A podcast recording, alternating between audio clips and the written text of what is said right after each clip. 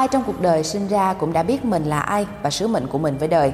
Ai rồi cũng biết đến sứ mệnh của người khác, nhưng hiểu hay không thì mới là vấn đề. Nếu người khác không hiểu, có lẽ chính chủ nhân phải tự giải thích và khẳng định mình.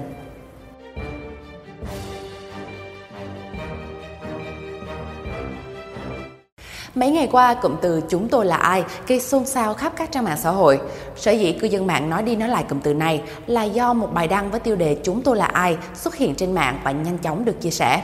Đáng chú ý, hashtag We Apologize được gắn ngay trên đầu bài viết, khiến nhiều người cho rằng bài đăng này xuất phát từ một nhân viên của Vietnam Airlines.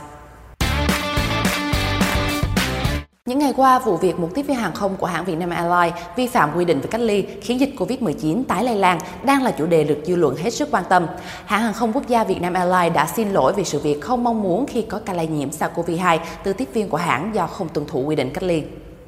Ngày 2 tháng 12, hashtag We Apologize, chúng tôi xin lỗi được nhiều tiếp viên, nhân viên làm việc tại hãng hàng không quốc gia Vietnam Airlines đồng loạt đăng tải trên mạng xã hội.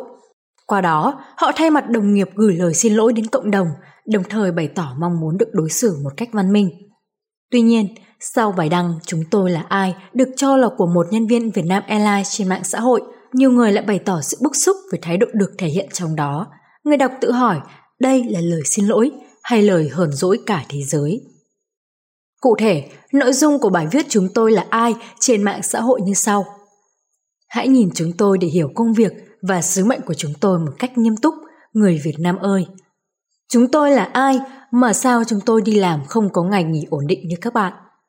Chúng tôi là ai mà sao những ngày các bạn được toàn tụ gia đình, đi du lịch cùng nhau thì chúng tôi phải đi làm nhiệm vụ? Chúng tôi là ai mà sao con cái của chúng tôi luôn chịu thiệt thòi vì phải xa cha mẹ? Chúng tôi là ai mà hạnh phúc gia đình của chúng tôi luôn nằm trên bờ vực tan vỡ vì không có điều kiện gần nhau để thấu hiểu nhau? Chúng tôi là ai mà chúng tôi phải thức xuyên đêm, dậy quá sớm, bay xuyên lục địa và có thể không ngủ hơn 24 giờ là chuyện bình thường. Chúng tôi là ai mà khi mưa rông, gió lớn, bão tuyết, chúng tôi vẫn phải xách vali lên đường.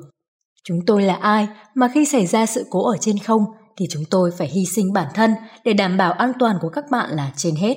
Bài viết được chia sẻ đúng thời điểm các tiếp viên hàng không chung tay xin lỗi cộng đồng về sai lầm của đồng nghiệp đã ngay lập tức được đánh giá là một lời xin lỗi thiếu chân thành và chỉ mang tính chất kể công. Đông đảo dân tình cũng nhanh chóng đáp lời, trong xã hội còn có biết bao nhiêu nghề khác, dù là lao động chân tay hay trí óc, đều đáng được trân trọng vì những đóng góp hàng ngày cho đất nước. Cũng có người nhấn mạnh rằng, cho dù các bạn là ai, thì các bạn đều là công dân, phải chấp hành nghiêm túc quy định về cách ly, cho dù các bạn là ai thì cũng bình đẳng trước pháp luật.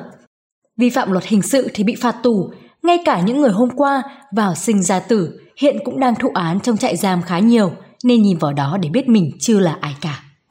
Có ý kiến cho rằng với thông điệp như vậy, người viết đã phạm những sai lầm về nguyên tắc.